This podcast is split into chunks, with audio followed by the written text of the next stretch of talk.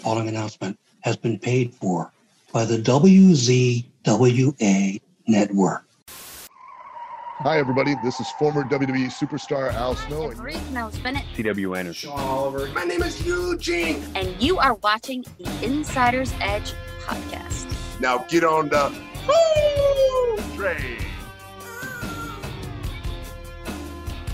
Ladies and gentlemen, welcome to the podcast here in conjunction with the WZWA network. I am your host, California in Fury. It's a cold, cold night here in Perth, Western Australia. And we've got a very special guest here tonight. He is a former member of the WCW roster in its heyday back in 1999 and 2000.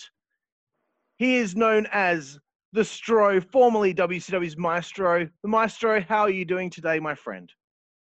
Ah, great to be here with you guys.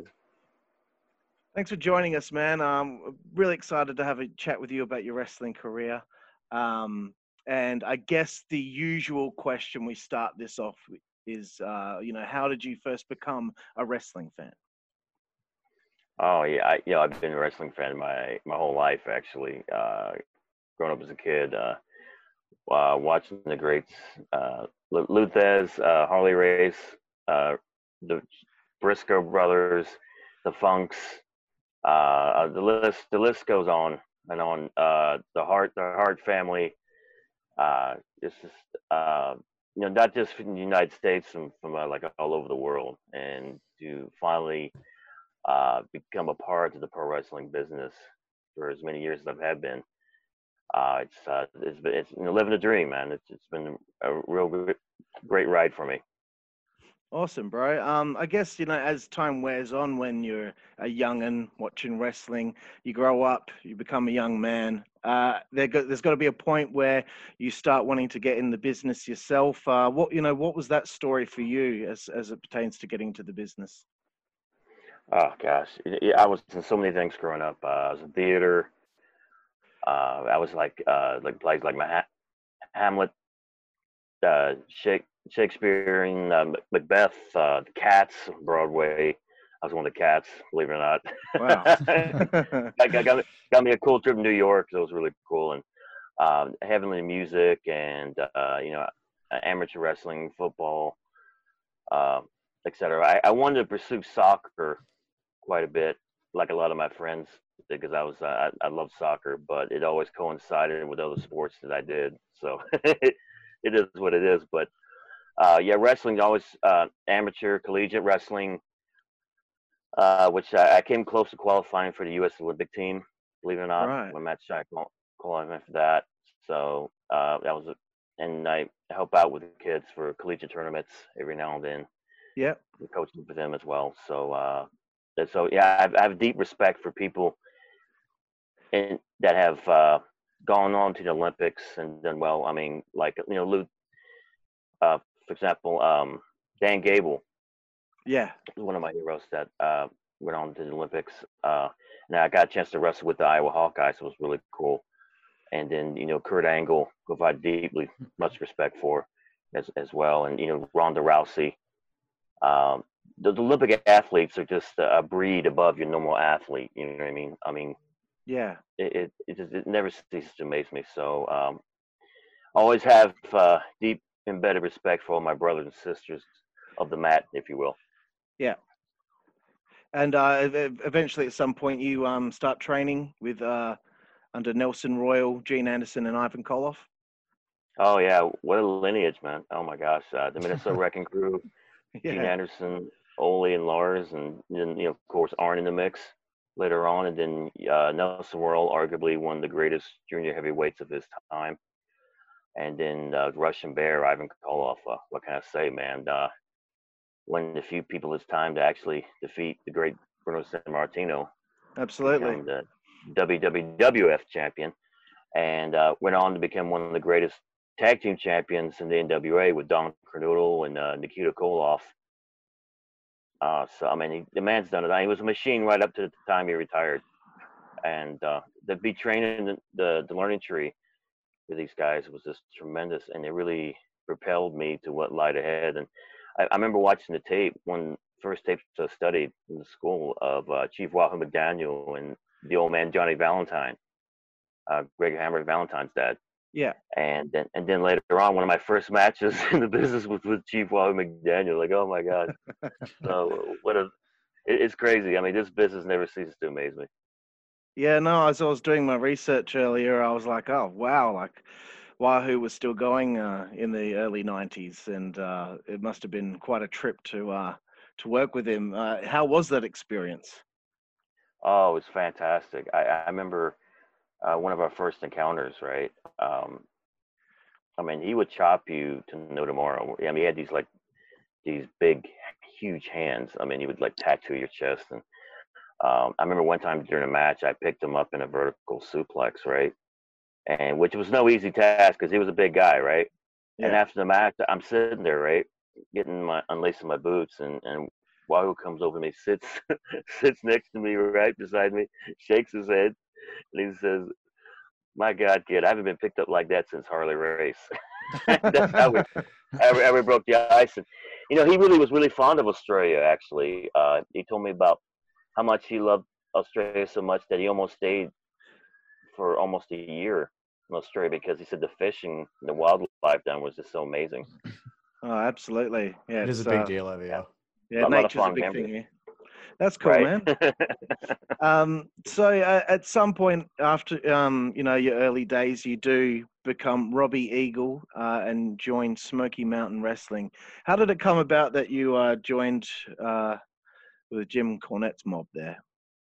Oh man, what you know, you know, I've been wrestling independently uh, for a couple years before joining Smoky Mountain Wrestling, but Smoky Mountain Wrestling kind of like was like my first territory, Yeah, and uh, it was just tremendous. You had a great combination of veterans and up and coming young talent, such as myself. Um, and and Cornette, Rock and Roll Express, Tracy Smothers, uh, Dr. Tom Prichard, um, Robert Ford, Jimmy Golden.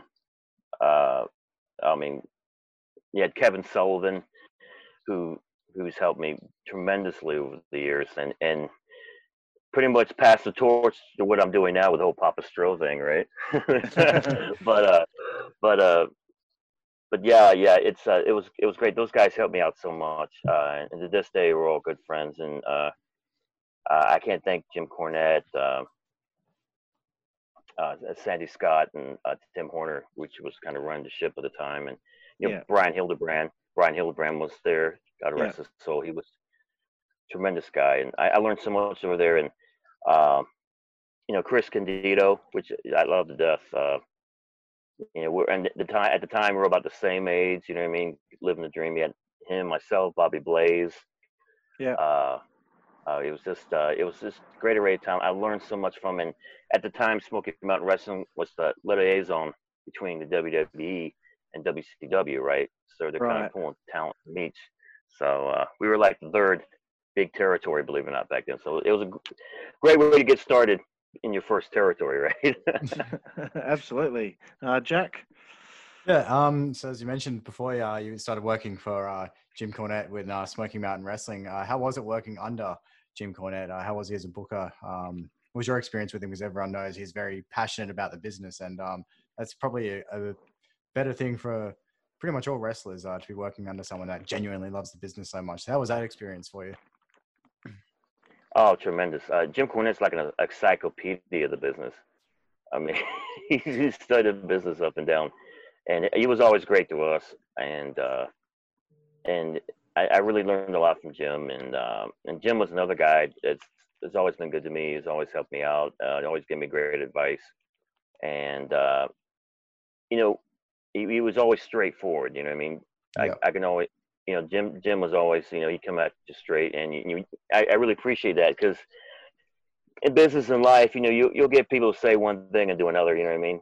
But Yeah. uh, Jim Jim was always pretty straight. That's I think that's what you need as well as a uh, wrestler because of course you want honest uh, honest feedback and especially if it's coming from the guy you're working for I think that's the, the most valuable part about it. Um, what are some of your Right. favorite memories of working with uh, Chris Candido? Oh man, tremendous! That that guy could do it all. Uh, you know, we had a great feud in Smoky Mountain Wrestling at one point with, with the Beat the Champ TV Yeah. um, championship at one point, and you know Jim, Tim Horner was involved with that too, which which Tim was always great too, and which I thought Tim Horner was probably one of the most underrated wrestlers ever in the business. Uh, great great wrestling technician. Um, him and Brad Armstrong were one heck of a team back in the day. Uh, the Lightning Express, uh, if you recall that, but. Uh, but and, and Brad Armstrong's another one that uh, oh my gosh that that guy I mean he can go with anybody I mean he was I mean the dude didn't have just a six pack and like a freaking eight pack I mean he was put together and so athletic and could could have a great match with just about anybody including a broomstick tremendous yeah, he was he was absolutely awesome. We, we, we've heard from so many people, you know, almost every episode, someone's mentioned how good Brad Armstrong was. Yeah. You, uh, yeah I love him his own family you know I mean they they kind of accepted him as like one of the brothers you know and the the I've I've wrestled uh, every one of them including uh, Bullet Bob and uh and Wow. their dad is their dad is tough as nails, man. Oh my God, Bullet Bob. I'm, I remember uh, they're telling me, uh, you know, Road Dog and everybody was telling me about some of the fights they've had with their dad. Is like, yeah, you know, the, they would hate to fight their dad because their dad wouldn't sell for them. You know, they keep coming at them. You know, what I mean? awesome. I love those guys, man. They're awesome. Um, overall, uh, from your time in Smoky Mountain, uh, do you have any fun stories? And uh, what are some of your best memories uh, from the time in Smoky Mountain? Ah, gosh, there's so many. Uh, like Ricky and Robert, Rock and Roll Express were always great to me, and it was just amazing uh, learning from them. As far as like tag team wrestling goes, I mean, you had some some of the best. Rock and Roll Express, Heavenly Bodies, uh, Dr. Tom Sweet Stan, and later on Jimmy Del Rey. Then Bobby Eaton got in the mix there in Smoky Mountain Wrestling at one point, and Yeah. uh, and you had the uh, oh gosh, it- it's like some of the best the best went through there. Uh, Macho Man Randy Savage, Jake the Snake Roberts, uh, which you know we got to be friends later on, and we're still to this day. Jake I learned so much about ring psychology and everything through him, and um, and I mean he can talk to you about business life and everything. We've stayed up all night talking about just different things, and the sun will come up and like Jake, do you realize we've been talking all night? And I, I was with him in Mexico actually for AAA, and uh, for uh, Triplemania, and uh, what a, what a tremendous experience that was, and uh, learned the lucha libre style and everything was really cool, and uh, so so many good stories in that. I I remember um, asking Jake, because like you know, he's like their style was very acrobatic, you know what I mean, and and all that, and uh, Jake was like, "Well, do you see me doing all that stuff?" I just do my thing, man. So and and and, and Jake is like Andre the Giant over there because he's like six six, you know. Yeah. But he was a lot of fun, and I, I- this day is one of my good friends. I'm I always learn something new from Jake every time I see him, and he really helped me give me some good advice too. So yeah, nothing but love for Jake. cool, man. Yeah, J- Jake's awesome. We uh we saw him uh, at one of his uh, shows at the start of the year, um, in here in Perth. Uh, just you know telling stories at one of those uh those bar shows that he does these days. Uh, a lot of fun. Seems like an awesome guy as well. Yeah. Oh, yeah, fantastic. Um, so, Maestro, I wanted to uh, bring it to 1993. Uh, I found a nice little nugget uh, in my research. Uh, your first experience in WCW working on WCW Saturday Night, August 14th, 93. I think you know who I'm talking about. You worked with the one and only man called Sting. Uh, that must have been quite the experience. Uh, t- tell me about your first experience in in uh, such a, a big company like WCW and working with uh, a Hall of Famer. Oh man, uh, you know I I've wrestled with Sting uh, doing a couple eras. You know, of course the the surfer look Sting right with the blonde hair and everything, and then of course the the, the crow Sting, WCW. Um, Sting was always a class act, man, all the way, and um, a lot of a lot of us used to call him Ghost in the locker room because he just like could come by and wave and say hello, you know, coming back back and forth. But he, he's such a cool guy, guy, and um, you know, he was uh, always been straight with me, and uh, it was always great, a pleasure to work with. And um, during that year, you mentioned uh, my first break in WCW. I, I had some good matches. Uh, I had a match with Sting, like you mentioned. Uh, Cactus Jack and Max Max Payne had a good tag match with them, and this was my, my first experience with Cactus Jack, which is really cool. And um, and uh, during that time, Mick, Mick, man, he he he'll do anything, right? Mick, Mick was wide open, but he was so cool. And uh, you know, Buff Bagwell, my first time wrestling with Buff, which you know we got to wrestle a little bit more later on, uh, and towards the decade during WCW. So, uh, but uh, yeah, it was a good way to break the ice, and it was funny because uh, years years ago when I was younger, I first met Black Jack Mulligan and Ric Flair at a convenience store, and I was helping them get their drinks to their car for the next town because they were kind of tired from the show, right?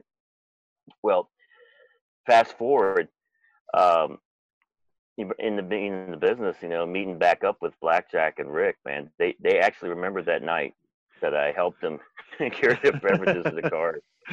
So they took me out. They took me out, got me a drink later on the night after the show, right? So I was like, this is pretty cool. Small world. Crazy. Um, what was the uh, backstage atmosphere like at uh, at that point in WCW '93? Oh, it was awesome. At that time, uh, WCW was like rocking the world. I mean, you had um, you had the Nitro, the Thunders. You had uh, the NWO going on really strong. You had Goldberg, you had Sting, uh, and I just I I was like right in the middle of the hot seat during that time with, with Monday Night Wars and everything. So it was like a really, really good timing, right? And um, I could be in a match with Rey Mysterio one night, and next night in a match with one of the legends like Piper or Flair, Macho Man or something. I mean, it was it was such a great time, and you had people from all over the world culminating together, the best of best from Europe, from um, Canada, and Mexico, and just all points in between. I mean, it was just a it's awesome time and be involved in that. ECW guys watch us. Uh, we would watch Raw. The Raw guys would watch us in the ECW. yeah, crazy. It was a lot of fun. Would you would you consider would you see uh you know when you look back was there a distinct difference between what 1993 was like when you're doing the odd shot here and there for WCW uh, as opposed to when you were there full time?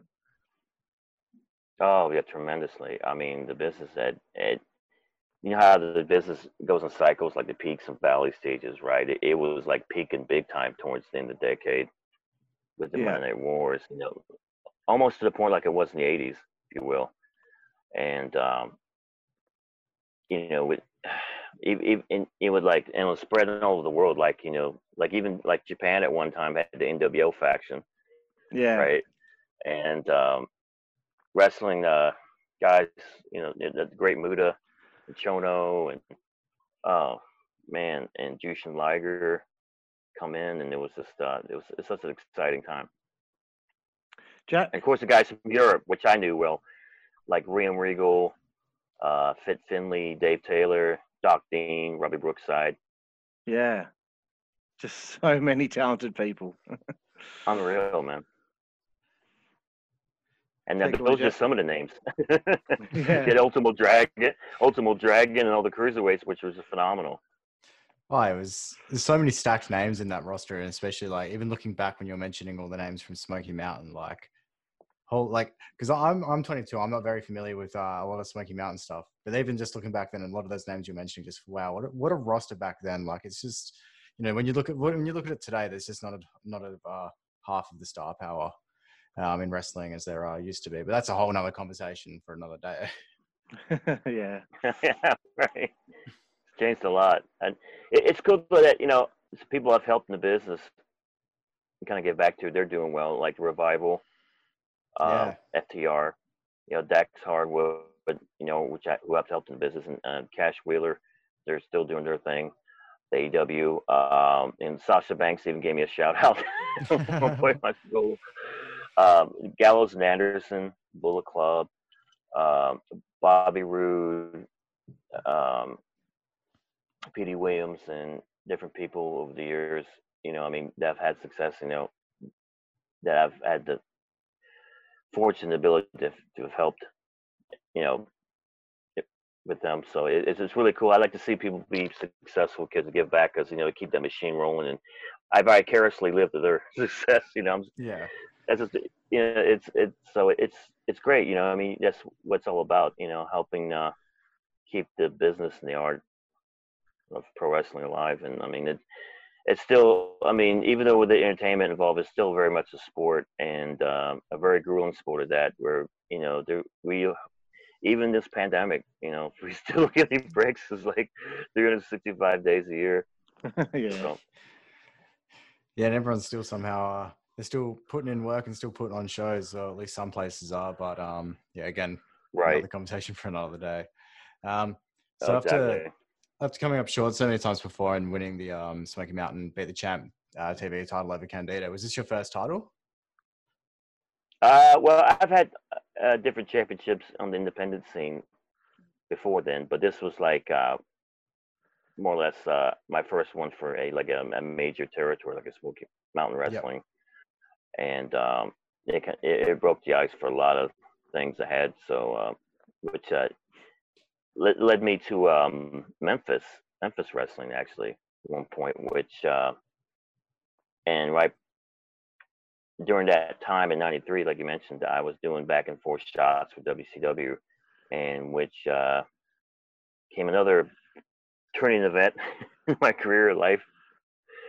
And something i didn't realize at the time was an actual shoot until uh i was um dusty rhodes and william regal and different people were comparing my style to the original gorgeous george right Right. and uh, and it was kind of snowballing, right? And they were actually going to bring me in and do a deal with myself and Johnny B. Bad at the time.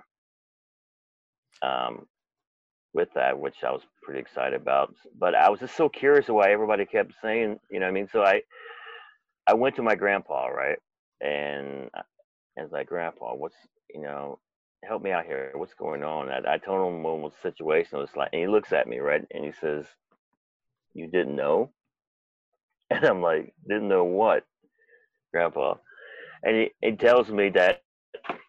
Sorry, he tells me he tells me that um, Gorgeous George was my granduncle, and that him, him and my grandpa were like amateur boxing buddies from back in the day before he broke into wrestling.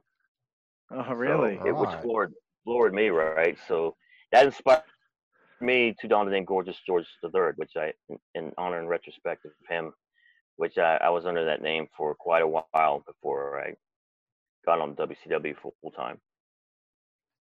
Wow. I went I went to Mexico with it. Oh, I went all over the freaking all over the world. Gorgeous George III. And you had some great matches with Jerry the King Lawler. Uh, I was part of a Freebird clique in Memphis with uh, Doug Gilbert and former world champ Tommy Wildfire Rich. And we had a few with PG 13 at the time, which was great. Um, and uh, Brian Christopher had some matches with him. Got a tag with Scott Hall when he was Razor Ramon. Oh, And matter of fact, funny story. Like when I- one of my first times um, full time with WCW, I'm in the back, you know, with the agents, right? And uh, Hall and Nash walk in, and uh, Hall is like, he calls me George, right? From like, hey George, remember we used to beat up Lawler in Memphis? And, and, all, and all the agents looked at me like, was that you? I was like, well, duh. you know what I mean? Oh, tremendous. um, so uh, in it's still in 1993. You ended up uh, leaving uh, Smoky Mountain. Uh, what was the reason for this? Uh, Smoky Mountain Wrestling. Yeah. Uh, what was the question? I'm sorry. Uh, sorry. Um, so at the end, of, uh, sorry, in 1993, I ended up leaving Smoky Mountain Wrestling. Uh, what what was this? Oh, oh, yeah. Uh, well, uh, because I, the opportunity came about with uh, it started with Memphis Wrestling, actually, um, uh, with USWA, and uh, uh, two guys who really helped me out with that. Well, Re- William Regal said a lot of good things to a mutual friend of ours, uh, Superstar Bill Dundee. Yeah. Yeah. Um, which you recall, he managed William Regal one time in WCW and it was him and Larry Booker, uh, one of the original Moondogs, tag team Moondogs, right? They put in a Yeah. good word for me for Jerry Lawler in Memphis. So I came in as uh, Gorgeous George the third, and um, my style was uh, a lot different per se because I had that William Regal type style, more wrestling technician style, which uh, which was refreshing at the time from from the old Memphis style, if you will, right? So Yeah. I was the more like the more of the tech, the heel technician, more or less with the Gorgeous George the third persona. But uh, it, it worked out pretty cool, and uh, I mean, there were times that even I was. t- Some people were telling me I was wrestling too much, right? Which I, I thought that was pretty comical, but yeah, it was a good time. I had some great, great, great memories there in Memphis, and I learned a lot too, as far as uh, you know, being in the ring with Jerry the King Lawler and ring psychology. Because I mean, gosh, if you if you have a bad match with Lawler, something's wrong with the universe. I mean, he's yeah. so great at what he does. I Um, can't say I've ever seen a bad Lawler match. I, I wanted to I wanted to ask about if you're sharing a locker room with PG thirteen, Tommy Rich, Brian Christopher, surely there's a bit of a party going on every now and then. Do you have any stories of uh, times where you guys would party together? Oh my God, uh, Jamie, man, I, I love Jamie. Him and Wo- Jamie, him and Wolfie. Jamie sounds insane. Oh gosh, uh, there, there were times, you know, with Jamie, man, he gets so fired up, he goes like hundred miles per hour, man. Be talking like, you know, guys, maybe you should do this and that, and uh, uh maybe, maybe you should go to this, hang out here or there, whatever. I remember Tommy just looking at Chick and said, "Hey, Jamie, slow down, man. It's all good. I gotta, I can't keep up with you." you know, I love those guys, man. We had such good times. But we had all kinds of crazy matches too. Even our mamas got involved. T- Tommy Rich's mama and Wolfie D's mama. He had cage matches, street fights, uh, hair versus hair, you, name it. Matter of fact, our, our hair versus hair match got the main event, the Mid South Coliseum. Memphis, which was which was uh, big at the time because you know the main events usually would be more or less for Lawler and Dundee, right? Yeah. So it was it was a big deal. So that I was I was like, yeah, this is really cool. But yeah, those guys were great. I, I love those guys. We we had so much fun, man, and uh, I I could wrestle with those guys forever, man. It was, it was such a good time, and and I really learned a lot being in the ring with them. Do you have any um fun rib stories or uh, uh shenanigans backstage in uh, USWA? Oh God, too many. too many. Oh, jeez. Um, I remember. Uh, uh, jeez. I'm I'm trying to think of one a, a good one there. Oh yeah. Um. I, I I remember one. I, I, there's been so many over the years. I mean, God, so, so many good ribs. I, I remember one time I um pulled a rib during a house show where um you know one of those soaps that makes your hands change color, right? yeah. I, I brought one of the bars of soap to the uh, lock in the back in the bathroom, right? And just placed it there and uh uh say who would like take the bait, if you will, and um, wash your hands in it. And one one of the younger wrestlers actually um, took the bait and they were washing their hands. And the reason why we knew because that night he came out to the ring wearing like these palm olive gloves on to cover up all his multicolored hands. You know what I mean? that is a very creative That's rib, if I do say that's so myself. Oh yeah. I yeah, haven't heard anything like that before. Tremendous. And, and Buddy Landel, oh my gosh, what a heel he was. Nature Boy. You, you guys remember Buddy Landel, right? Yeah, I know of him. Oh gosh, he uh, he would get the uh, he would he would get people so riled up sometimes. I mean, just this is shenanigans alone, right? And I know even Tracy Smothers, who's usually like wide open, he'll he'll do anything. He even told tell Buddy that Buddy, calm down, man. I want to get home tonight because you, he would get the sex the crowd so fired up, you know what I mean? But uh, and yeah, Tracy Smothers, man, I, I love. This is one of the guys who's helped me out so much. I had some great matches with Tracy then, and um, uh, love the guy to death. He's uh, oh, always uh, t- tough as nails, man. And there, there were a couple of times that uh, you would get upset with somebody out, and I'd be in the ring with him. I would have to like really hook him to calm him calm him down. if I didn't, I was trying to save the other guy's life because if I let him go, he'd go after that dude. But he, he's great, man. I, lo- I love Tracy. He, he really taught me a lot, and um, like I said, Buddy was another one, or Ricky and Robert was great. I love watching their tag matches, even to be in the ring with them. I mean, it just, it just uh, like a reminder of how the art of tag team wrestling really was. You know what I mean? Yeah. Of course, the timing and everything. I mean, they were so smooth and precise with everything they did. And I remember Bobby Eaton one time. He was him and I'd say him and Ricky Steamboat were the two of the smoothest wrestlers I've ever been in the ring with, hands down. Um, there was there are times where I, I couldn't even feel Bobby Eaton in the ring. That's how Yeah, smooth he was. right. And next thing you know, he's doing tr- the transitions and everything. It's like, wow, man. I mean, amazing. Bobby's and and and it's ironic because Bobby and uh, Ricky are two of the nicest guys in the business, but yet two of the greatest artists, ring artists. Right, yeah. Ever. Bobby certainly yeah. had one of the best working punches. oh, fantastic! I, I would say him, Bobby Eaton, Jerry Lawler, Yeah. uh, Hacks, Hacksaw Butch Reed, who was like with Doom at one point with Ron Yeah. Simmons. Uh, those guys had some of the best punches, man, to this day. And I always put those guys over like anybody was learning how to punch. Watch these guys on, study these guys on tape, man, because their punches are ins- just sharp as sharp can be. You know? That's it, yeah. Um, I want to ask you before I throw it back to Jack about um, first of all, what you you feel you learned most in USWA. Obviously, you went there with a little bit of a more different style to the Memphis crew, but um, also what led you to uh, leaving Memphis. Well, uh, I had a great run there in Memphis. It, uh, it was just one of those things. It was it was time time to kind of change up things, if you will. And I saw the opportunity to uh, go to Puerto Rico. Right. So is this kind of like a Rico. running theme with your career? Like you, you spent time somewhere, it gets to a point where you're like, uh, you know what, I think I need to try something else. And then you go elsewhere, you have a run there. Okay, it's time to go somewhere else to freshen things up. Is that kind of how you, your, your career went Yeah. in the 90s? Yeah.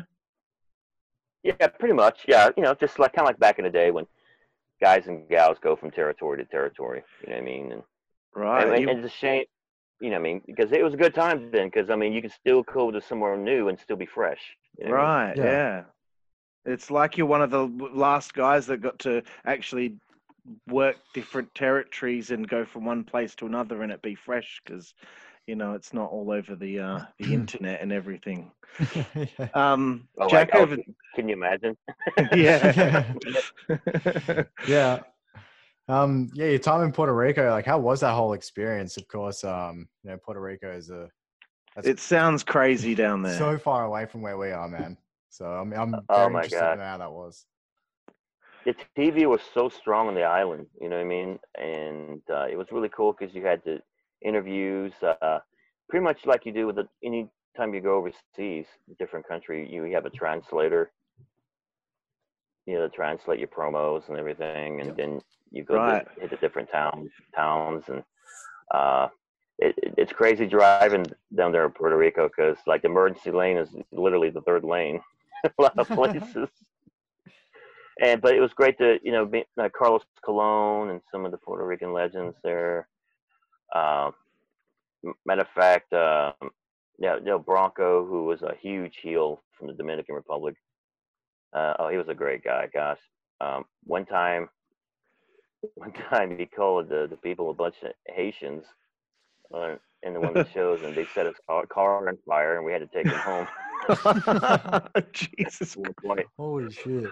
Oh, there's and uh, you know, and, and you you're in there with Abdullah, right? Like Abdullah Butcher, and you know they're throwing stuff at you. And actually, when you're brawling Abdullah, he's saving you from the Yeah. debris. The crowd was because they're throwing all kinds of junk at you. And oh, I, I remember when I told this funny story one time. I was uh, wrestling Jungle Jim Steele at one point, and I grabbed a banana from the crowd, brought it to the ring, and uh, and and and asked him if he was hungry, and used the banana on him, and he got he started chasing me around, and he slipped on the banana peel. The, the, tag, the tag the tag match after us, they're all slipping on banana and everything. It was, that was Oh, that's ridiculous. great. but uh, lot, lot, lot, lot of good times in Puerto Rico, man. I, I learned a lot, and uh, you know, some of the uh, WWE talent would go down there, like uh, King Mabel was down there, was with them, Yep. and uh, we got tagged with. They're in Memphis and everything, because like when I was in Memphis, it was kind of like the uh, the NXT of the time. right, yeah, of you know, course. WWE right? Yeah. So, but uh, but yeah, Puerto Rico was was a great experience. Uh, I learned quite a bit, and uh, it, it and then from there, actually, if if I yeah recall, yeah, it was here when I I had my first tryout with WCW. Right. Um, Macho Man called me. Macho Man called my uh, condo. I was on, and Val Venis. I was with him, Sean Morley. He answered the phone, right? And uh, he says, "For you." And he looked at me. He said, "You're not gonna believe who this is, right?" Some Man. And I'm like, "Get out of here, man!" So Randy Savage on the phone, and and and he he's like, "Man, he talks just like he does his promos, right?" And Yeah. uh, so he's on the phone. Sure enough, there's a, "Hey, how you doing?" I'm like, "Oh my gosh, Randy." and and him and Hogan were hooked, trying to hook me up with a tryout match uh, because uh, see Jerry Jarrett was a good friend of mine. Yeah. And uh, he Jerry Jerry liked liked me a lot because I was like one of the shooters. You know, I mean, he liked all the shooters and tough guys and stuff. Yeah. He, he and and Macho Man was a big gorgeous George guy, right? You know what I mean? of course, yeah. I think he didn't he, he bought the uh, rights to the gimmick, didn't he? Yeah, he threw me. Oh, really? really? yeah, yeah. yeah, that was what That's I'm about. huge. But 'Cause He, he But was going to give it it to his brother, wasn't he? Yeah, but and this Never was going to lead up to it. That never happened. So, uh, and the tryout match was good. I mean, I had Jeff Farmer was the guy originally I tried out with, which was uh, of course the Co- NWO Cobra? thing, right? Yeah. Yeah. But um, but yeah, it was that was an experience. But then I just went on um, doing my thing, Gorgeous George, doing my thing, and then when I hooked up with Jake, went to uh, Mexico for AAA, for Triplemania, and toured Mexico for a bit that summer, which was uh, hottest part of the summer too, man. I, I lost so much weight because I was like, it, but I could stand the heat over there because it's more of a dry heat. You know, what I mean, it's not much humidity like where I'm at now. All right. Carolina, lord. You must But, have uh, really stood out uh, with that blonde hair in uh, Mexico and Puerto Rico. Oh yeah, tremendous. They, they, people be waving me down the street, you know, like ooh la la, you know, do- and all that. And great, crazy stuff, man. And um, and in Mexico, I, I, you know, I became a vegetarian in Mexico because you know you got can't really trust the water too much. over there. no. Yeah. But the salsa was good, right? And guys, they put cheese on everything. It's crazy. And I remember doing our first interview with Jake and I for the uh, AAA, right? And they're talking about getting ready for Triplemania, and they're asking Jake, "Is like, so guys, how do you like Mexico, right?" And, and Jake pretty much told the truth. Is look here, man, the food sucks. We've been snacking on a box of Raisin Bran the whole week. It's, it's hot as hell. you know? I and Jake was so real, man. You, you don't always something. Jake's brain never stops working. You know, you meet some people where they never stop thinking about ideas and stuff. Jake was just one of those guys, Yeah. and he smartest senior college professor. Um, but I had a great one with him. Then went- came back. I did uh, went hung out with him in Texas for a bit and did a few Texas shots while I was there and hanging out. And then that's when I got called to get a second trial match in WCW. So I went down there and I my second trial match was Chavo Guerrero Jr., which I couldn't have been more happier because I love much love and respect for the Guerrero family. I mean, all those guys is tremendous. Yeah. Who better to wrestle in your tryout match than someone who's definitely going to make you look good? Oh my gosh! And we had a great match too. And I remember Diamond Dallas Page, who see through Jake, I met different people like Steve Austin, uh, Diamond Dallas Page, Raven. You know, because we're all have mutual friends and Jake, right? Yeah. And uh, Diamond uh, Dallas uh, said was putting the match over her like it was like light years great and all this. Yeah. And, and then the agents the agents walked in, right? you know how the agents do. They give you all these different stories. Yada yada. You don't know which one to believe, right? So I remember when my grandpa told me a long time ago. Says, "Always know who the boss is, right?" So Eric Bischoff walks in. he says, "Great match, guys. We can use a good talent like you. Welcome aboard." And when he said that, all those agents went, "Oh, great match! That was awesome!" you know this and that. And I knew right then and there if there was a problem, had an issue, Eric was the guy, right? And I, Right. and I walked, I walked out, and everybody was in line to shake my hand, welcome me in the company. It was like one of the greatest feelings in the world, man. I, I just uh, can't put in the words. That's really cool, man. Um, Jack, we've moved a little bit ahead here in the timeline uh, into '97. That's good. Um, It's fine. do you do you know Oh. where we're at? I do. I've been following along. Cool, I've been editing my uh, sheet as I go. cool. I got a little lost for a second. That's all. Oh no, no, I'm I'm completely good. So yeah, I, I think I, I just messed up my document a bit, but yeah, keep going, Jack. yeah. So um, of course I after did the same thing. I know how you feel. So in uh, 97, on October 9th, you did the uh, uh, WCW Pro uh, taping against Eddie Jackie. And of course, you just told the story about uh, then about eventually getting signed. Um, so, of course, the, uh, in this time you portray Gorgeous George III for the uh, last time against Evan Karagias in a dark match on Thunder for the 14th of May 98. Was it a bittersweet moment saying goodbye to Gorgeous George III? Because I know that has that uh, gimmick would have carried a bit of sentimental value to you, given it being uh, uh, family related. Well, I wasn't um, sure how long I was going to last, if you will. Yeah. Um, So I just kept on doing what I was doing, and um, uh, and I kept, matter of fact, the first year of the company, I was like I said, I was I'm still in the name Gorgeous George the Third, but um, then Randy Savage wanted to use the name for his uh, ballet at the time, uh, Stephanie Yeah. Bellars, right?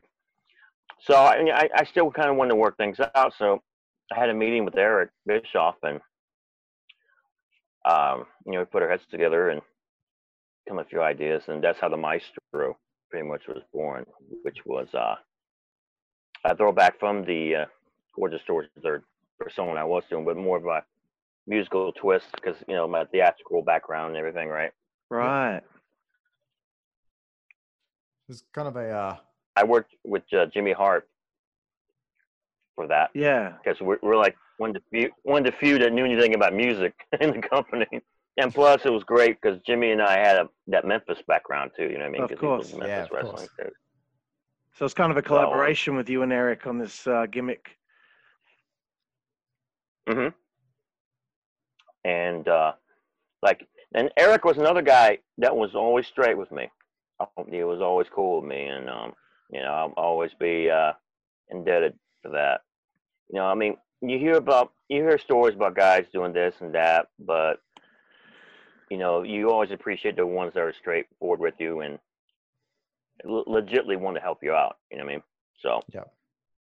Um, but that's how the maestro was uh, born, more or less. And there was times where I had to really kick in those pedals, the bass and the piano, because they would dr- the crowd noise would drown out the sound, and Right. when I was playing the piano, right? And uh, Sting and I were only two doing the deal where we're coming out of the rafters in our entrances. Like I'd come out of the rafters in the candelabra, baby grand, right? Yeah. I would because I would have a harness of my back attached to my tights where I was propel myself just in case the contraption would fall, right? And I worked Right. with a stuntman prior to that, and you'll Sting did the same thing. Was his entrances after uh, the passing of Owen, in which um, the Hart family, like I mentioned, I think I mentioned it earlier.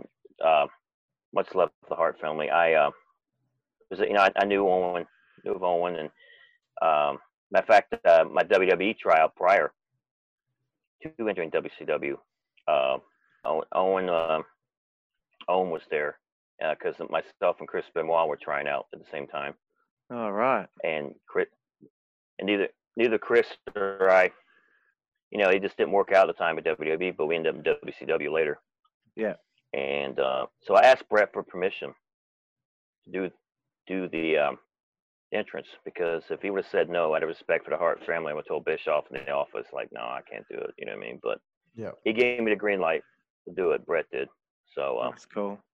but I, I just want to make sure it was cool before I did because I didn't want, you know, I, I love the Hart family to death so much. Absolutely. And yeah, my, my one of my trainers, Nelson Royal, was good friends with the old man Stu, right? Yeah. So and that's how you know broke the ice, the Harts. So um, you starting to portray the uh, maestro character, and uh, you eventually get put on TV finally, uh, and uh, Symphony, aka Ryan Shamrock, ends up being your valet. She's so hot. Um, what was it like working with her? she's, she's beautiful. Yeah. Oh, she's great. You know, my my original picks actually, when they came up to me for to manage me, were, were Bobby Heenan and Sherri Martel. Yeah. And uh, Bobby Bobby wanted the gig, but he was too busy at the time doing commentary, Shivani, right? Yeah. And all that. And then then Sherri almost had it, right? And then I think that's when uh, they realized that uh, Alicia Webb was coming into the company, right? So they wanted to put Alicia with me. But uh, that was great, man. I love Alicia. She's uh, what a sweetheart of a lady, and uh, it was it was so great working with her. I mean, she was always positive and um, happy-go-lucky, right? And even to this day, you know, what I mean, yeah. so yeah, yeah. She's I'm I'm really happy to put us together. You know, it was a pleasure to work with her. Cool, man. Um, early on uh, in your run as the maestro, you work with Dale Torborg, Norman Smiley, Prince Iaukea, Brian Knobbs, Evan Karagias, Kaz Hayashi, just to name a few. Um, what are your fondest memories of these early times on television in this character in the company? Oh, it was going great. Um, you know, and and I saw a lot of uh, historical events when I was there. You know, uh, first off, when the Radicals left, went to WWE, Yeah. And which which they were my writing buddies. I was like, what am I gonna do? you know, Eddie, Chris, Barry, Dean. You know what I mean? But um, yeah, I, I saw a lot of historical events when I was there during the time, and uh, I made the best of it. And um, I know Norman Smiley. I've had some many great matches with him, uh, wrestling matches, even hardcore matches, and yeah. um, class act guy all the way. Um, you know, Buff Bagwell. Oh, he he was great. Uh, of course, Ernest, Ernest Cat Miller.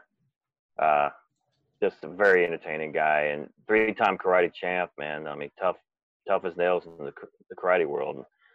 Um, but I think a lot of our matches, you know, he, I just have him do the karate. I mean, I do the wrestling, and you know, just do what we do best. You know what I mean? And uh, Yeah. it, it, it worked. It really did. And and to bring the James Brown in the mix, which is not even Vince did that at one point. You know, so that was that was a pretty big deal. And and to meet James Brown and have and James was a big. He would tell me about how much my grand uncle meant to him, Gorgeous Right. George, because you know he, he Gorgeous George inspired him, Muhammad Ali, and a lot of other entertainment and athletic personalities through the years. Of course, So, yeah. um, to get his take on it, man, was like really, really, really cool. And um, yeah, it, it was just gr- great, a great time. Um, I don't regret the WCW run at all. I, I, man, I cherish it. I mean, because it was during the time the company was doing good, and this was right before things started going spiraling. You know what I mean? right, yeah. With that. And I, I, my contract was up right before it got really bad. Like yeah. I remember. I, I remember think you were there on the uh, the evening of uh, the Bischoff Russo uh, era beginning. Yeah, it was it was their beginning. It was my last. last match, right? Um, I wanted to scale Um, it back a little bit and ask you, um, just ask you about uh, uh, when you start the character with Eric Bischoff. Not long afterward, he's gone, and then Vince Russo comes in. Um, how did you find working underneath Vince Russo? Uh, well, I think you would have booked the angle that you had with David Flair. yeah, and that was going to lead to other things actually. And eventually, Ric, which I was really looking forward to that, but it never really transpired. And uh, I know, you know, Ric. Ric was looking forward to it as well, and because I talked to Ric quite a bit, and uh, it was just um, it was just one of those things. You know, it wasn't just my deal; it was a lot of deals that could have been great, but it just fell for the wayside because uh, some during that time, and you know, Russo even left at one point, Yeah. and we had like a, a bo- boss every two weeks, and it was like the right hand didn't know what left hand was doing, and us as talent, we were just trying to make omelet with a few eggs. you know what I mean? So um, Because it seemed to me like the uh, Maestro character was getting a little bit of momentum there. Uh, and then once Kevin Sullivan kind of took over, you were doing the um, stuff with the cat, and then it just kind of seemed like uh, after the cat thing uh, had transpired and finished up, that uh, things were just winding down a little bit. Is that how you see it too? pretty much, yeah. Um, Like maybe they And didn't know I- exactly what to do with the Maestro. I don't know. Right. Well, I don't think it was Kevin, honestly, as it was just because I mean, gosh, they had this Bill Busch came in and he didn't know who the heck I was. Yeah. and then and there was uh, Spiegel, I believe Spiegel came by, uh, and, and, and a few other people, and then um, and Bischoff tried to come back to save at the end, but it was just too late at that point because it, it, I remember even after my contract was up, I'd come back to see some of my friends a couple months later, and they were like doing the Nitros and Thunders in the same night, and just seeing how worn out Lance Storm was and Rick and yeah. everybody was. I was like, oh man, it was nuts. Um, I wanted to uh, talk about some of your final televised matches. Um, there's a loss on Nitro to Bagwell, uh, a win over the Demon on Worldwide, and a win over the Cat on Nitro, and then losing to the Cat on the March 7th edition of Thunder. Um, during this point, I guess you know your contract is probably coming up.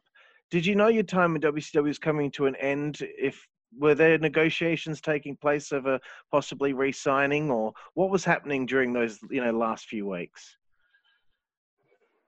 Well, actually, actually, the the last match I had with Ernest Kent Miller was supposed to be for that following pay per view, uh, Right. uncensored, I believe, Yeah, because uh, we we started Super Brawl with James Brown, and there were talks about even bringing Vanilla Ice and really.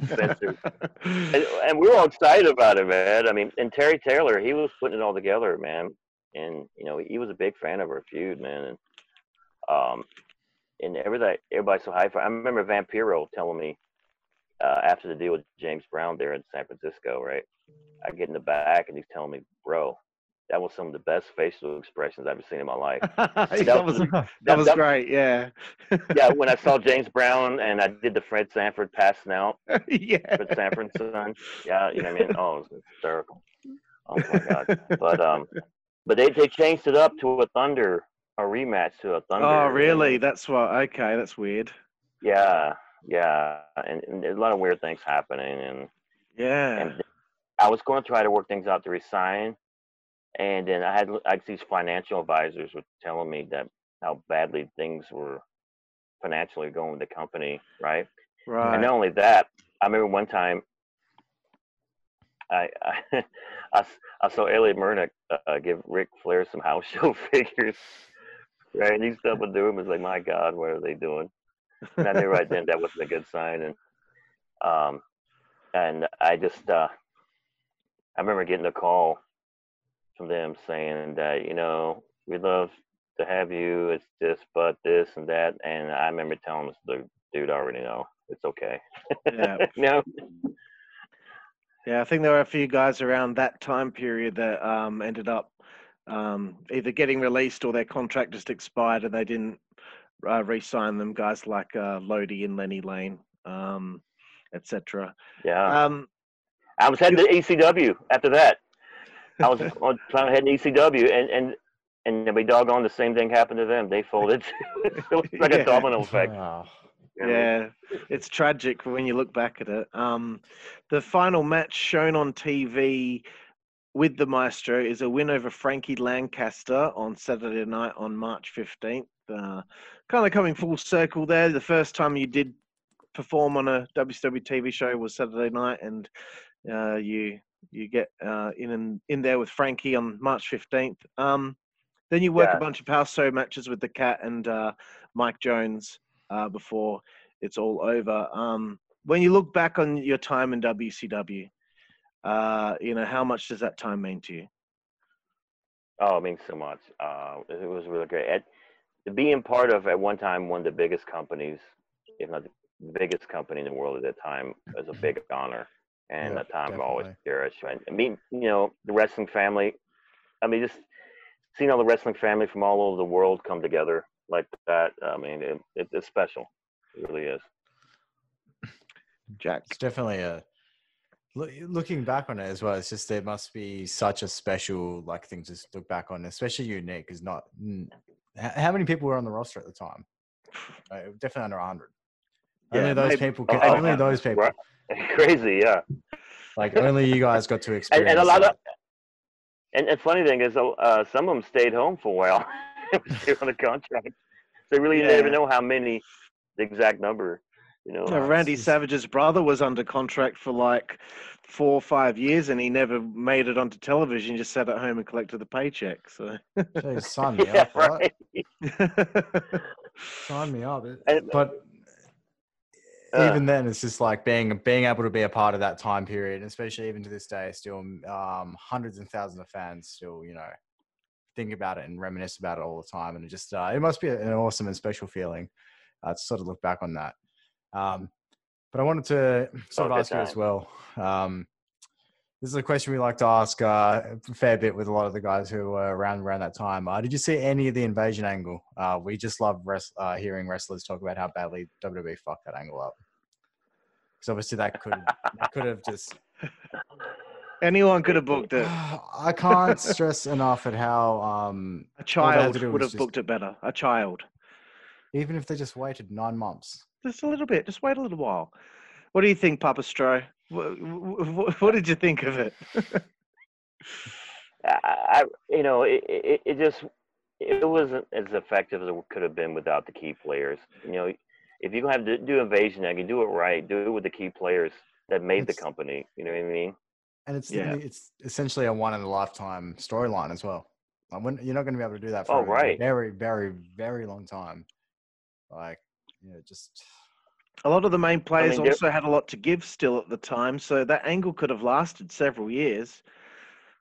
Oh yeah. I mean, there there was at when they started, there was no Flair, no Sting. You know, and and and some of the other the guys that were still around, they were doing. Uh, you saw what they were doing with them. You know. Yeah. yeah, definitely. And, and I don't think uh, in throughout that storyline, what they were actually doing was bad. It was just who they had doing it. It's like all they had to do was just replace some of the cast with what the stuff, some of the stuff they were doing. Not all of it. Some of it was fucking awful, but um, for the most part, like I- also, if you know what I mean, like I can only imagine what they would have done with me. Oh, I, I'll probably be conducting the elevator music as the maestro, or, or, ba- or bathroom custodian, kind of like they did Brother, Brother Love, right? That's just, uh, yeah. WrestleMania.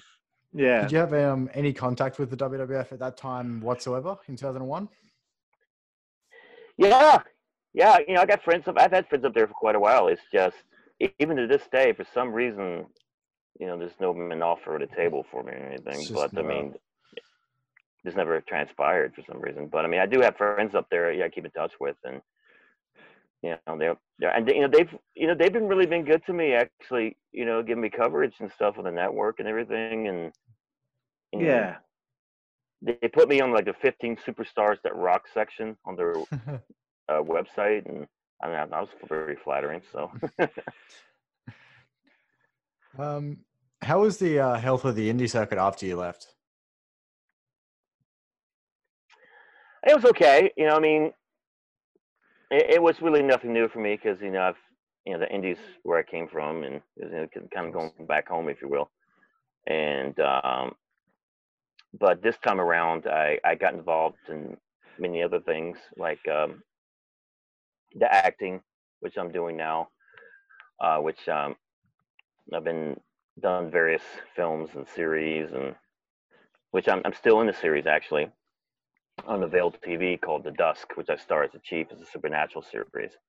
Cool. Uh, there's Cine- Cinegate, the Roku, uh, Amazon Fire TV, and Apple TV. And yeah, I'm doing that, and I got a couple films coming out as well. Yeah, I was in like One Tree Hill TV series, One Tree Hill, uh, Sleepy Hollow on Fox, uh, Secrets of Lies on ABC, and va- various Good Behavior on TNT. So yeah, just various films and series through the years, and um, I got uh, two films coming out soon. Uh, one's uh, I'm gonna be on set for. It's a Harlequin origin story called The Devil's Daughter, which I'll be portraying Dr. Jeremy Arkham. That film and another uh, horror film that'll be out either end of this year, beginning next year, will be called Stench of Iniquity, where I'll be uh, portraying an ancient vampire named Abba. wow. film. Awesome. The sort of uh, horror films where you specialize, uh, a lot of your like in, for most of your films, or is it sort of just um, you sort of just take what you can get? I mean, pretty much. Uh, but I've always had a deep love for the old school horror, sci-fi Yeah. genre, and I have a, I have my own show uh, on my Facebook every Friday night at uh, twelve midnight, actually Eastern Standard Time. Uh, Facebook.com slash Stro the Maestro, called uh, the Stro Zone, in which I myself and uh, Dorothy and the whole gang, you know, um, I do these little intros to these old school horror and sci-fi flicks, right? So th- those are always a lot of fun. And because I was a big fan of uh, Vincent Price back in the day and Twilight Right. Zone and all that. yeah, all the creepy stuff. I even did a, a cheesy horror film your way, right? Uh, called Deader Country, yeah. and uh, about, the, about these space zombies invading Australia. And uh, I was like portraying myself visiting Australia, and they're trying to do an interview with me on the phone, and I'm warning them about these zombies attacking people. uh, Sarah Karloff was in it. Uh, Boris Karloff's daughter was in it, right? Cool. Yeah, I think I think the director's name was Andrew Andrew Merkelbach. I think that was his name. awesome. We'll have to plug that down below. Yeah, sounds good. Yeah. Over you, Carl. Okay. Um. I, I want- I love his intro. It says, "Things have never been deader, deader country." And it's in Australia, of course, because you know seventy percent of our country is desert, which is all just nothing there. yeah. Um, I wanted to ask you about um, uh, a run you had in uh, a company called NWA Mountain State Wrestling between 2008 and 2011. Um, it's kind of like your, I guess, your last like run where you, you you're working in one company quite a lot. Uh, how was that experience for you? oh man, that, that was special. Um, you know, going back to the roots, you know, with NWA and everything, and uh, I've always had deep, love for the National Wrestling Alliance, and back when I was a kid, right? So, um, and to to win the Mountain State Wrestling Championship like three three times, I believe, was uh, was a big deal, and it got me shots at the NWA World Heavyweight Championship. Who at the time champ was Adam Pearce, and we had some really, really, really great, great matches together. Real, real class Awesome. that guy. So, and, and it's really cool seeing him now doing his thing in the WWE in the back and everything. So, Awesome, man. Um, so I, I want to also ask you what your kind of ideal scenario would be for you to have your final match. oh my gosh, uh, I, you know, I'm, I, I haven't really put much thought into like my final match, but um, I just hope it's against someone really, really great. I mean, I know there's some people still left in the bucket list up. I would love to step in the ring with um, uh, Kurt Angle being one of them. Oh, Yeah. Uh, because um, and so I mean, if by hook or crook some that can happen, I mean, I'd, I'd be that'd be a big, huge honor for me. Right. As it should be for anyone. Kurt Angle's just uh, one of the greatest of all time. Um, Absolutely. uh, what do you hope your fans and peers think of when they think about the maestro or yourself? Oh well, this you know I this is an entertaining guy who enjoys what he does, and um, yeah, because I'm you know that's part of who I am anyway. You know, I'm, I'm just a happy-go-lucky person that just enjoys doing what I'm doing, whether it's writing, wrestling, acting, uh, what have you. So Yeah. um, just uh, I, I just uh, want to help uplift people, inspire people, and just uh, help make the world a happier place. That's That's awesome. awesome, man. Um, Jack, do you have anything else you want to add before I get to five second frenzy? Um, we'll just uh, finish off sort of our something that's always a bit of a career retrospect, uh, and it's also a bit of a hard question too. Do you have any regrets from your time in pro wrestling overall? Ah, never. Oh my God. Oh, It, I've had a crazy life, but it's been the best ever. I, I wouldn't change it for anything. Uh, that's uh, that's my favorite so answer. many stories I can.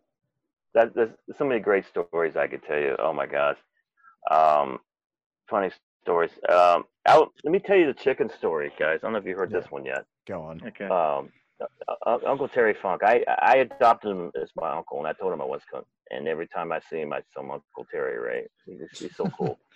well, um, one time we're we're shooting uh, promos leading up to the event that night, right? And I'm waiting to do mine, and uh, Terry's doing his his match with Ric Flair, right? Yeah. and he, he's got this trash bag in his hand, and uh, everybody's asking Uncle Terry, he's like, "Terry's, what's in the bag?" And he's like, "I'm saving it for the interview," right? So he starts he starts the promo, right? They're taping it, and he reaches his bag, pulls out this rancid dead chicken, It's supposed to from his ranch, his ranch, Texas. I don't know how he got the darn thing on a plane, right? He, he, he's been the chicken. He's chicken the camera, right? And he says, "You see this chicken? I shall now compare its anatomy to that of one Ric Flair.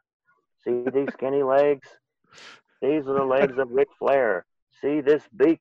This is the schnoz of Ric Flair. And I'm gonna take Ric Flair by the neck." And he's grabbing the chicken he's saying this, right?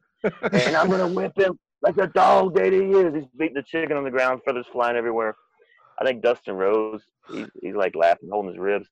I spit up my water bottle. The whole joint's howling laughing, right? Later on that night, you know, I'm going to the hotel. They put us up at a really nice hotel, by the way. And uh, the bellboy, who was like taking the luggage to take back the building inside, was uh, running around the parking lot like he was lost with the same trash bag Terry had earlier. so I was curious, right? So I went up to him and said, "Hey, kid, you're right. What's going on?" And he says, uh, "Some old man gave me this dead chicken, and I don't know what to do with it." It, it, it was Terry. Just adds a dead chicken to this kid. That's Oh. legit the sort of shit we would fucking joke about. oh my gosh! Oh, Oh, was- that's it- good. That was great. Stuff, man. All right. Um. Well, uh, this is next segment. Um, Maestro is called Five Second Frenzy. I just ask you a bunch of questions, and you've got five seconds to answer them. Uh, just quick fire, kind All right. of, just to learn a little bit about you and some of the things that you like. Um, what's the favorite match you've ever had? Favorite match in the head? Oh, Rob Van Dam, man. I used to love wrestling that guy, man. We uh, we'd go all out. Great guy. Uh, and would he be your favorite opponent? One definitely one of the top five. Uh, who's your actual favorite wrestler? Wrestler. Ah. Uh, I would say. Uh, oh gosh, I mean, it it, it would have right, right up there with uh, Kurt Angle we mentioned earlier, and um, Harley Race. Good. Cool. Good Uh, your favorite film? Favorite film? Ooh. Ah, so many because I, I It's going to be like hard for you to answer. yeah. Oh, yeah, oh, oh gosh, yes. Um, let me think think on that one. Uh, favorite film. Oh gosh, uh, Godfather. no pressure or anything. You, you don't have to worry about the 5 I'm second big- thing. It's okay. yeah, I'm, I'm, I'm, I'm a big uh, Al Pacino fan. So Right, cool. I'm all about some Al Pacino, man. uh, in your favorite TV show? TV show, Walking Dead. Love that show. Excellent. nice. I still haven't watched it, and I don't know anything that's ever happened, but I'm going to get into it because people keep telling me about it. Um, what's your favorite food? Favorite food? Anything grilled. Love grilled food. Nice. Your favorite alcoholic beverage? Alcoholic beverage. Ah, gosh. Uh,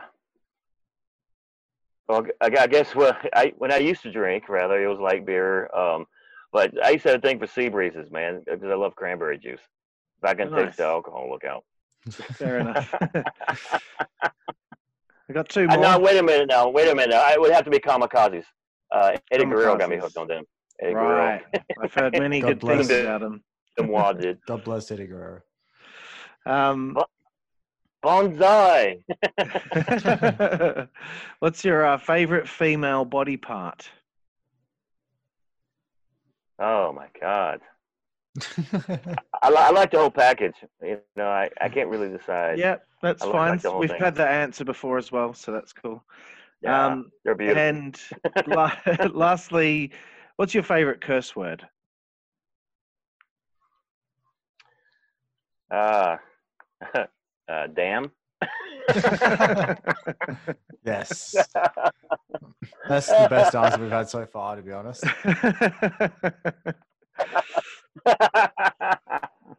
well, Maestro, um, I, I want to thank you for your time tonight, uh, and, and well, today for you. Uh, it's been real cool having a chat with you about your career. And, you know, I want to say, as Jack mentioned earlier, you're one of the very few that can say that they were in one of the major companies at the hottest time wrestling ever had. And you should be incredibly proud of that and everything that you accomplished. oh, thank you so much. I want to let you guys know. I, I failed to mention earlier. I'm part of the Bullet Click now, uh, which is a kind of international click, uh, and and it started from uh, Australia. I don't know if you heard of Bullet Click. I've heard of it, But- yeah. Yeah. Yeah, yeah, like uh, Ni- the Nikki Nitro, and like I think there's some. We have members in Singapore and different places. Right, Oh, yeah. cool. Big Awesome, man. international deal. So Yeah, I Yeah, that's it's started sweet. somewhere around here. right. well, thanks, bro, and um, yeah, we appreciate your time tonight. Oh, thank you guys, and uh, yeah, yeah, keep in touch. We Will shall. do, man.